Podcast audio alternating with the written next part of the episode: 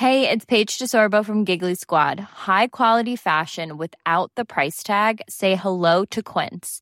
I'm snagging high-end essentials like cozy cashmere sweaters, sleek leather jackets, fine jewelry, and so much more. With Quince being 50 to 80% less than similar brands. And they partner with factories that prioritize safe, ethical, and responsible manufacturing. I love that. Luxury quality within reach. Go to quince.com slash style to get free shipping and 365 day returns on your next order. Quince.com slash style.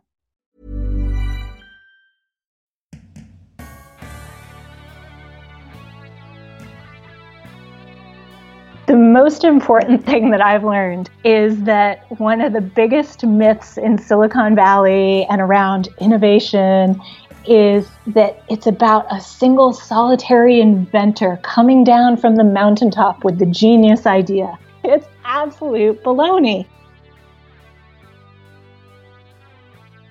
Welcome to Don't Stop Us Now. I'm Claire Hatton. And I'm Greta Thomas. We're here to bring you fascinating stories from innovative and pioneering women around the globe.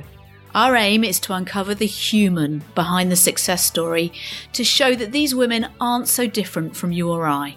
They're achieving great things despite their doubts, fears, and tough times. Don't forget to look out for our special how to episodes as well. This is where Claire and I unpick some of the common career pain point themes our guests have raised. Now to this week's show. Hello, and welcome to this episode of Don't Stop Us Now. Greta and I are super excited to share this conversation with Courtney Hohne.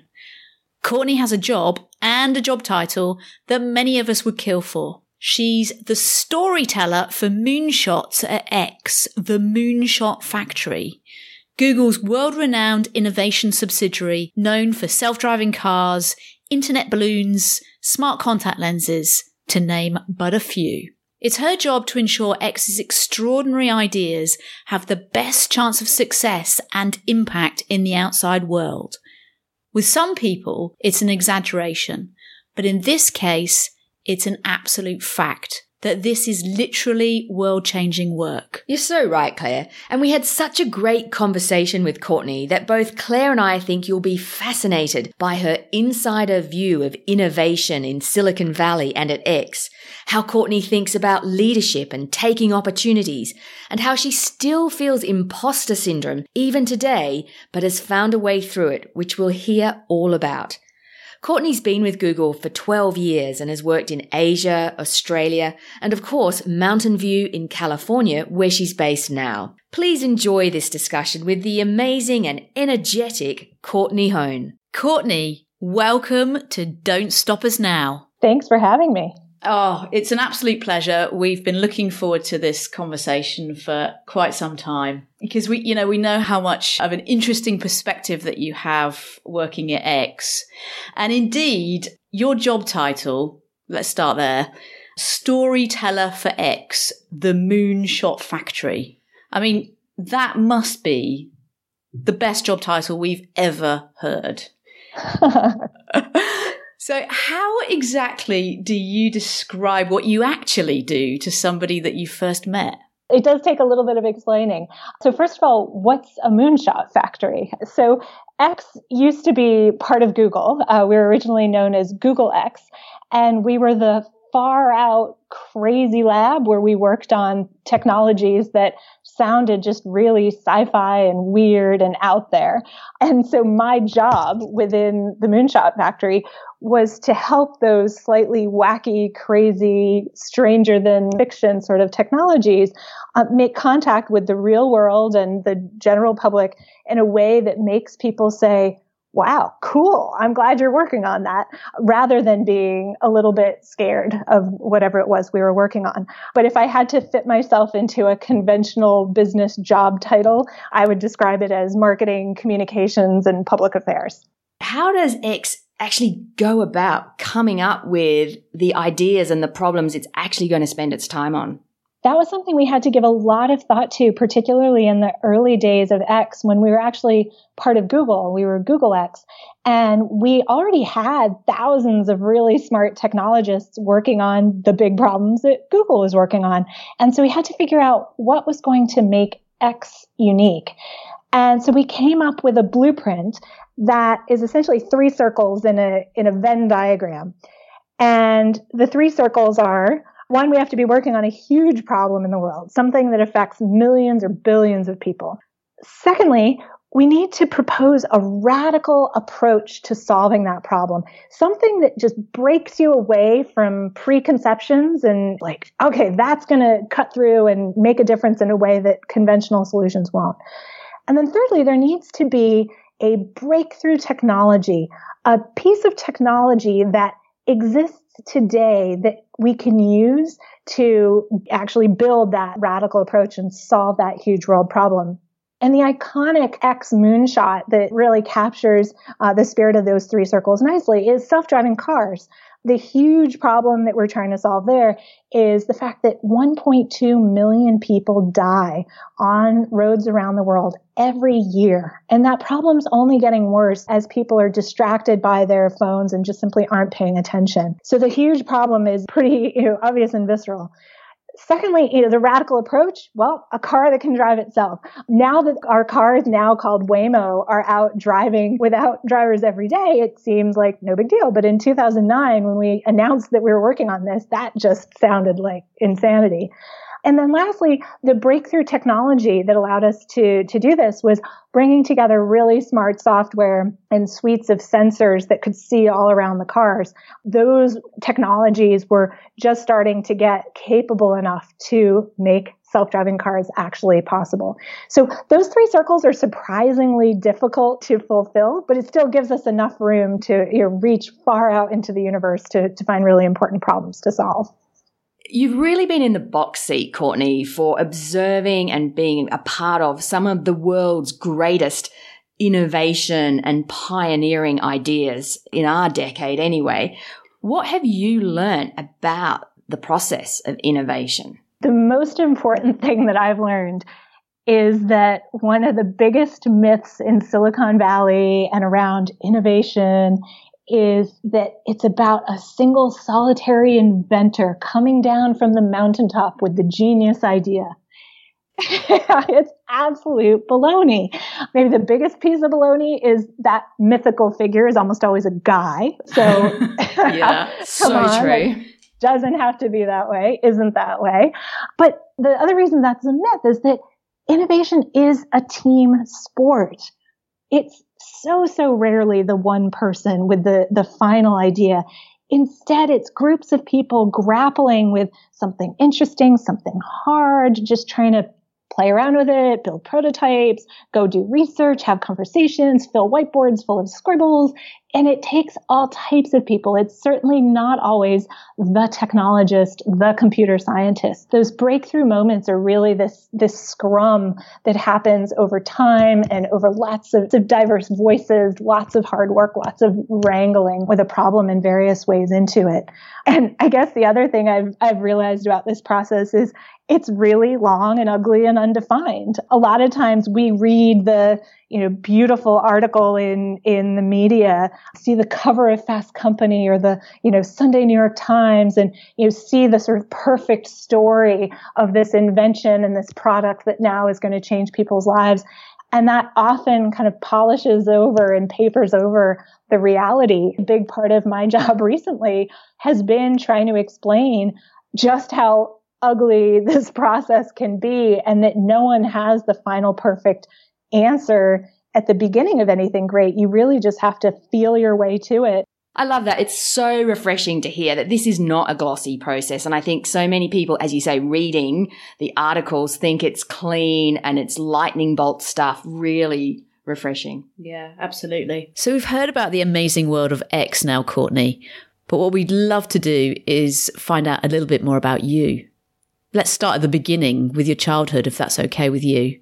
How would you describe your childhood? Oh, my childhood was idyllic. I grew up in a, a small town of about 5,000 people, about an hour outside of Boston, Massachusetts, a perfect New England seaside town. I had a wonderful family. My parents were teachers in the local community. My mom's family had been in that town for generations and her whole family was, was all around us. So it was a really special place to grow up and the, the main thing that I, I remember about my childhood beyond my family and, and also a, a, lot of sportiness, we, we grew up in a typical kind of Boston obsessive sports family and I played tennis and basketball, but I always had a pile of books with me everywhere I went, every little car ride, even just to the shop with my mom to get, get some milk. I always was carrying around some books. I felt like even though my own personal travel radius was really quite small. My mind was always many miles or many centuries away in all sorts of different adventures and, and cultures. And that really, I think, shaped me from an early age. Yeah, wow. So the, the books were the, the inspiration for you to start exploring the world. That's it. I know that you started down the route of being a teacher like your mum, but then that didn't actually last too long. What happened? It's interesting. I couldn't have put my finger on it back then. I loved teaching. So when I first left university, I took a job as a high school English teacher in California, a, a state I had never visited pitched up and taught for a couple of years of high school English. And I also coached the girls' tennis team and the girls' basketball team. And I absolutely loved it. The, the relationships that I formed with you know, those 80 kids that year and seeing them grow over the course of a school year and seeing how I could, could really help them develop as people and as, as writers and as, you know, appreciators of, of literature and culture. I, there was something missing. And it was only much, much later really once I got to Google that I was able to go back and say, what I wanted was to be able to scale my impact.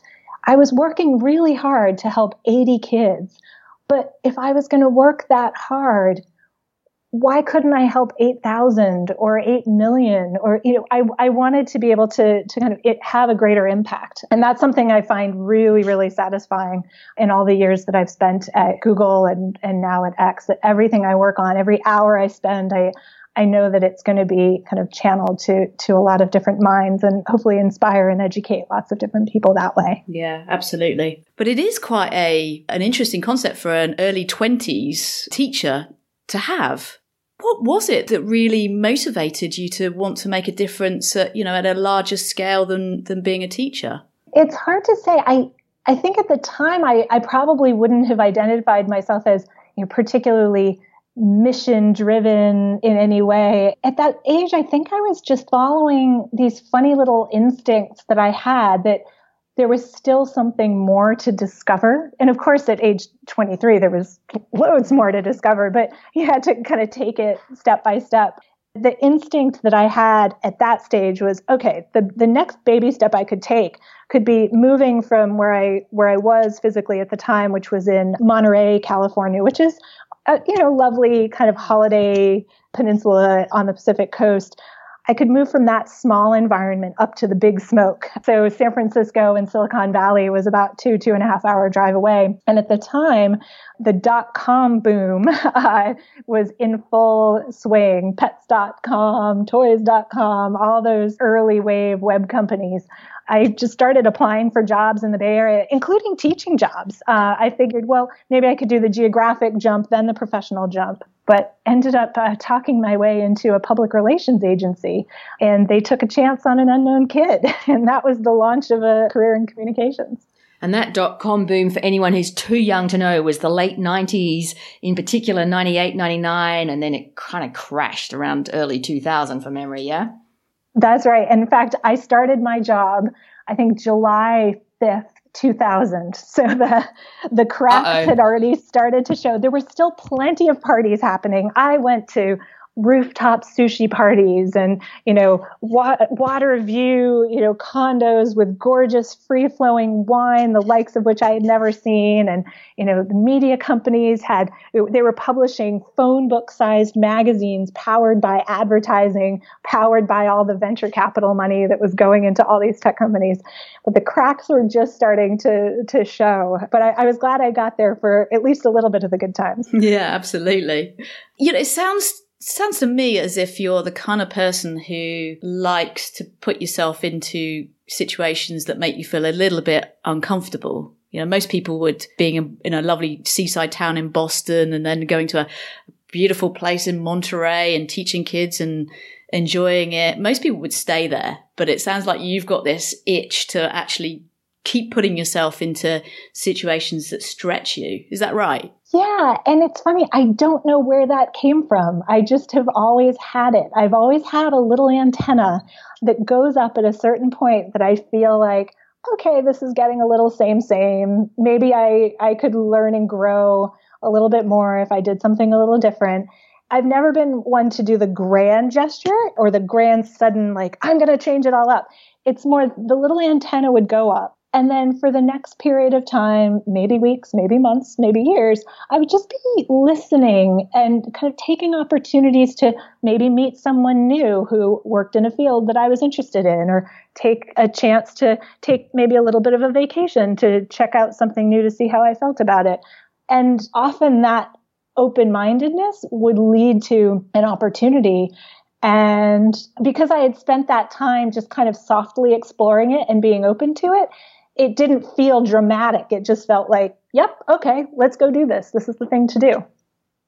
What's a time in your career where you felt scared or fearful? And can you tell us how you, you know, you felt at the time?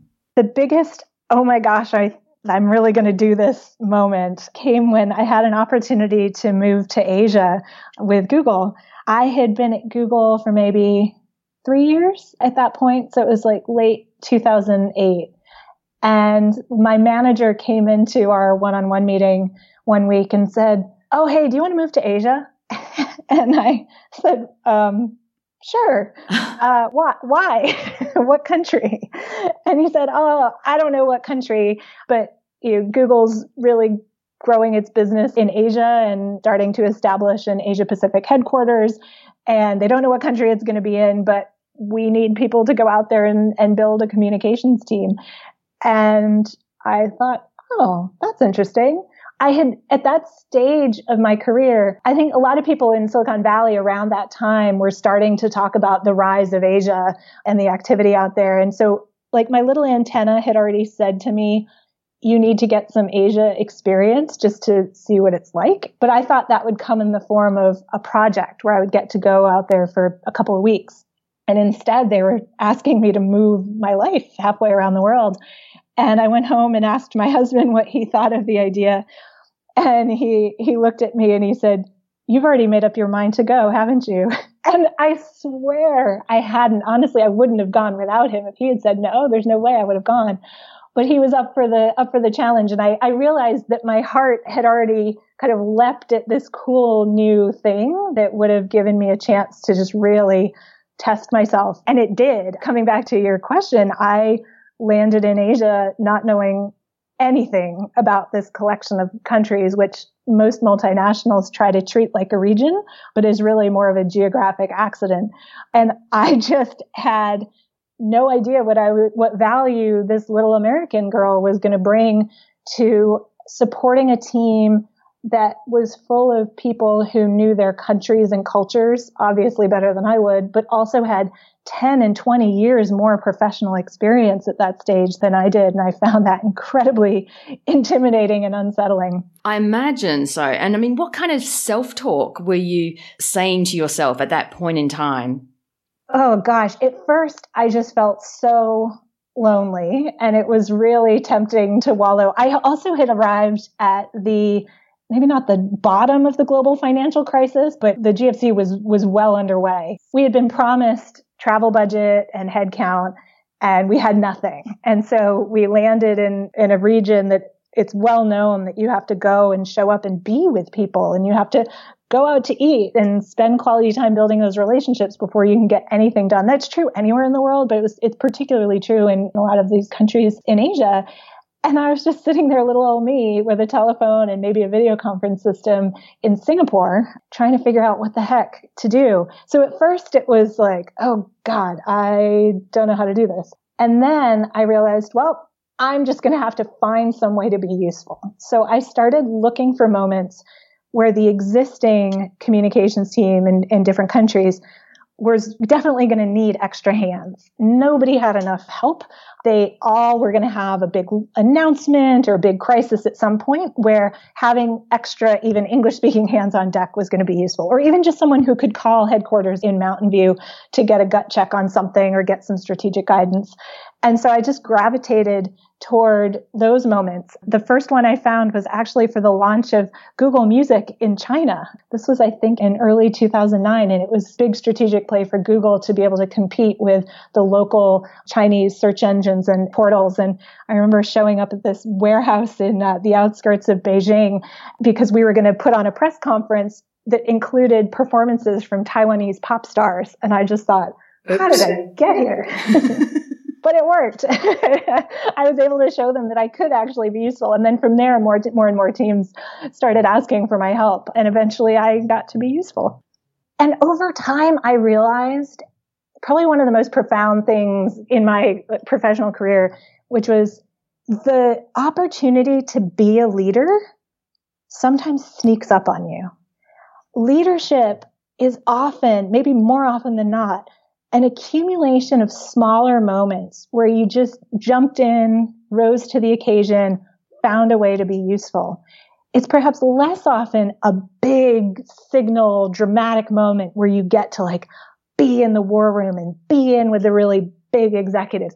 That's not to say that doesn't happen, but I think most commonly, especially earlier in your career and maybe especially at bigger companies, you kind of find your way onto the radar and onto the like big stages just by being ready to be useful. I've never really forgotten that, that I can always just lean in and be helpful. And that's going to make somebody else's life easier. That's going to create a lot of value for the company. If you're working on the right teams and in the right companies, like that over time should get rewarded. I love that. I love that. Courtney, what about, you know, sort of your beliefs about work or what success means? Have any of your beliefs, have you found in hindsight, limited you and how far you could go? Growing up on the East Coast of the, the United States, I do think I internalized a fair number of notions of conventional success. I grew up in a family of teachers. I went to Harvard where the paths are medicine, law, consulting, and, you know, maybe academia. I think for a long time I defined success in those kind of conventional professional ways. And over time, I think I've broadened it out. I mean, I, I ha- have ended up succeeding in a conventional corporate path, but I myself have come to define my success more in finding a collision between my passions and my abilities. When I'm spending time doing work that I'm passionate about, working on problems that I care a lot about with people I care a lot about, and it taps into the things that I'm good at, it doesn't feel like work. I go home at the end of the day really energized. And the fact that I get paid well to do it is just, wow, that's incredible. Do you think you're more gutsy than the average female at work?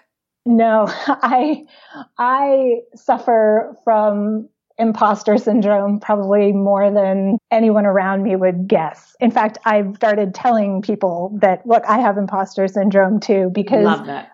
I, yeah, because I, I found a way through it. I think a lot of women feel like they're not ready yet. In fact, I think a lot of women, late 20s, 30s, they, they start to see what's happening in the big rooms, the big decisions, the big business stuff and I think that they they start to think, oh wow, that's so complicated because so many women are very nuanced thinkers, very strategic thinkers. They're deeply sensitized to the complex web of relationships and kind of personal interactions that's a part of any business. And I think they see that complexity and they think, I'm not ready yet. I think men tend to just go, I'm going in, I'm going all in, it's my time. And I think women are like, oh, it's not my time yet. That is so and, true. Yeah. And I just really want to and try to encourage women to say, why can't it be your time now? You're just as likely to have an answer or a useful perspective as anyone else in that room. The fact that you've gotten that close and can see that complexity means you deserve to be in there. You deserve that seat at the table. Go ahead in. And it's just a wonderful gift also to be in those rooms before you have to be the head decision maker in those rooms. Like just getting to be in there and see what it's like builds confidence that suddenly demystifies it. And then you can gain strength and confidence from that. Totally. And, you know, I just have to add to that because it's something that we're both so passionate about. You know, this sense that women often go, Oh, I'm not ready yet.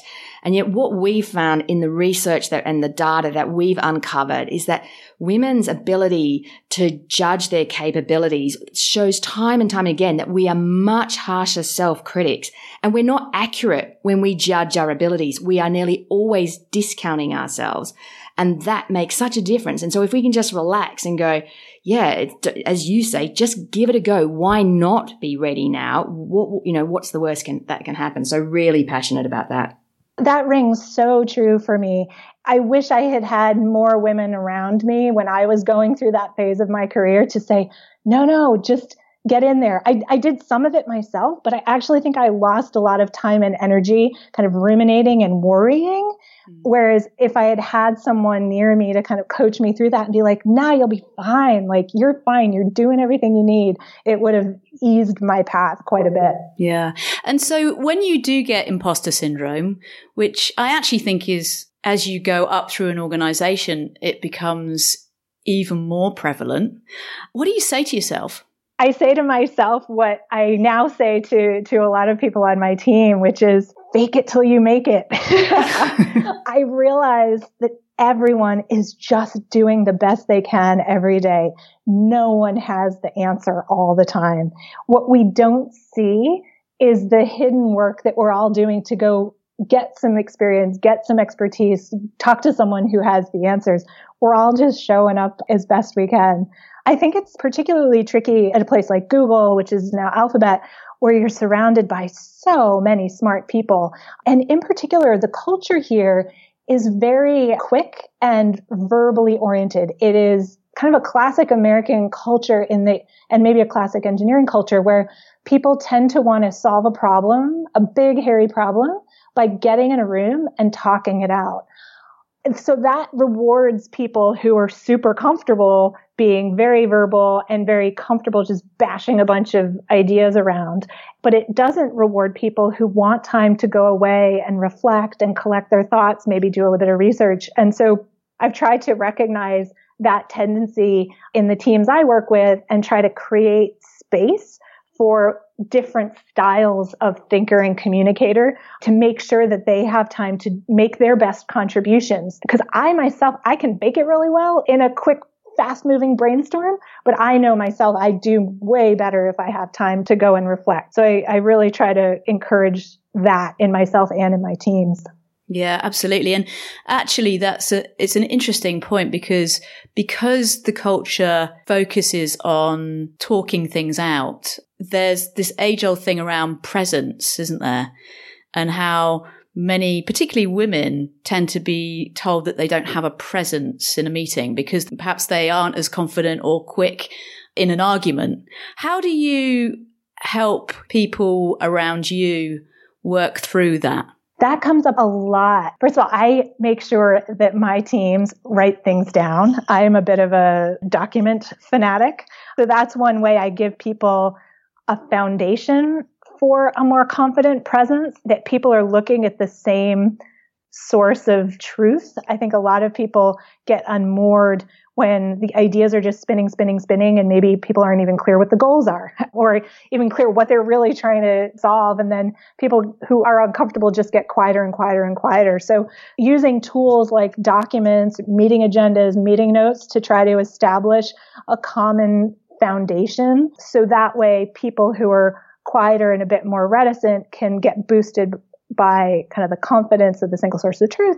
And then people who are more comfortable just like verbally bashing things around stay kind of channeled in a productive direction rather than spinning off into stuff that can be a distraction. And I also talk to people about their individual styles. One common uh, challenge I work with spokespeople on is they're trying to develop their presence most often, you know, in front of media or, or up on a stage giving a, a keynote somewhere is that they often will say, well, I want to give speeches like Barack Obama. And I'll often say, great for you to have a role model like that. He's an exceptional orator. There's a lot we can all learn about that. But you're not going to be Barack Obama. he, he is who he is and you are who you are. And so I talk to people about how they can find the best expression of who they are. Someone on my team does not need to run a meeting the way I run a meeting or the way I can tell the story of X in the world. Everyone can find their own voice and way of being. It needs to start with what's authentic and true to them and then meet the other people around them or meet the work environment sort of halfway. Yeah, absolutely. And it's interesting at X, I'm sure it's a pretty male dominated environment. It's full of engineers, which unfortunately tends to be more male dominated, although some women are coming up through STEM programs. What do you think is the unique value having women at the table in terms of innovation, particularly in your environment? It's all about cognitive diversity. We care so deeply about cognitive diversity at X. Everyone around the table working on a particular problem has their own perspective to bring. Sometimes their perspective is fresh and different because of their gender. I am often the only woman in the room. Sometimes their perspective is fresh and different because they grew up in a different country. And so they don't see things the same way that an American would see them or the way someone from a Western culture would see them. Sometimes it's the particular path that they took through their professional career. You know, I did the, oh, I went to an Ivy League school and then got a series of fancy professional jobs, but not everyone's taken that path. And, and at different points along the way, they've picked up fresh perspectives. And so we want all those perspectives at the table at X, especially when we're working on problems that affect millions and billions of people. We're not trying to just guess the needs of a tiny little demographic kind of key user niche. Like these are massive world issues that we need all the brains we can get. Thank you so much, Courtney. This has been such an inspiring conversation. Now, I know that our listeners will probably want to find out more about you and more about X, it being such an exciting place. So, where can they find out more about you? Our website is at www.x.company. We also have a blog that, that you can find there, which tells some of the behind the scenes stories of, of moonshot taking. And if you like magazines, The Atlantic, a magazine here in the US, came inside the X Secret Lab last year and wrote a story called X and the Science of Radical Creativity. The journalist who wrote that story, Derek Thompson, did a phenomenal job trying to get inside our heads and figure out how we generate lots of, of ideas and, and our kind of audacity and try to translate that so that other people can learn from it as well. Fantastic. We'll make sure that we link to that article in our show notes. Great. Well, thank you so much. Thank you so much again. It's been fascinating to both get inside your head and to get this glimpse into the pretty extraordinarily unique world that is X.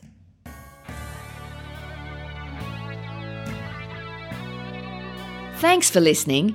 We hope this episode has reinforced the idea that making great and new things happen is all about taking action despite doubts, fears, or tough times. Don't forget, links and other useful info from today's show can be found at our website, don'tstopusnow.co. And if you've enjoyed and been inspired today, our request to you is please subscribe. And if you could make today the day that you take two minutes to rate and review this show, we will personally blow your air kisses, sing you a song, and be eternally grateful. Finally, we'd love to hear from you. Let us know who you'd like to hear in future on the show and what else we can do to make this unmissable for you. You can reach us at hello at don'tstopusnow.co. So, here's to being a little bit more unstoppable each and every day.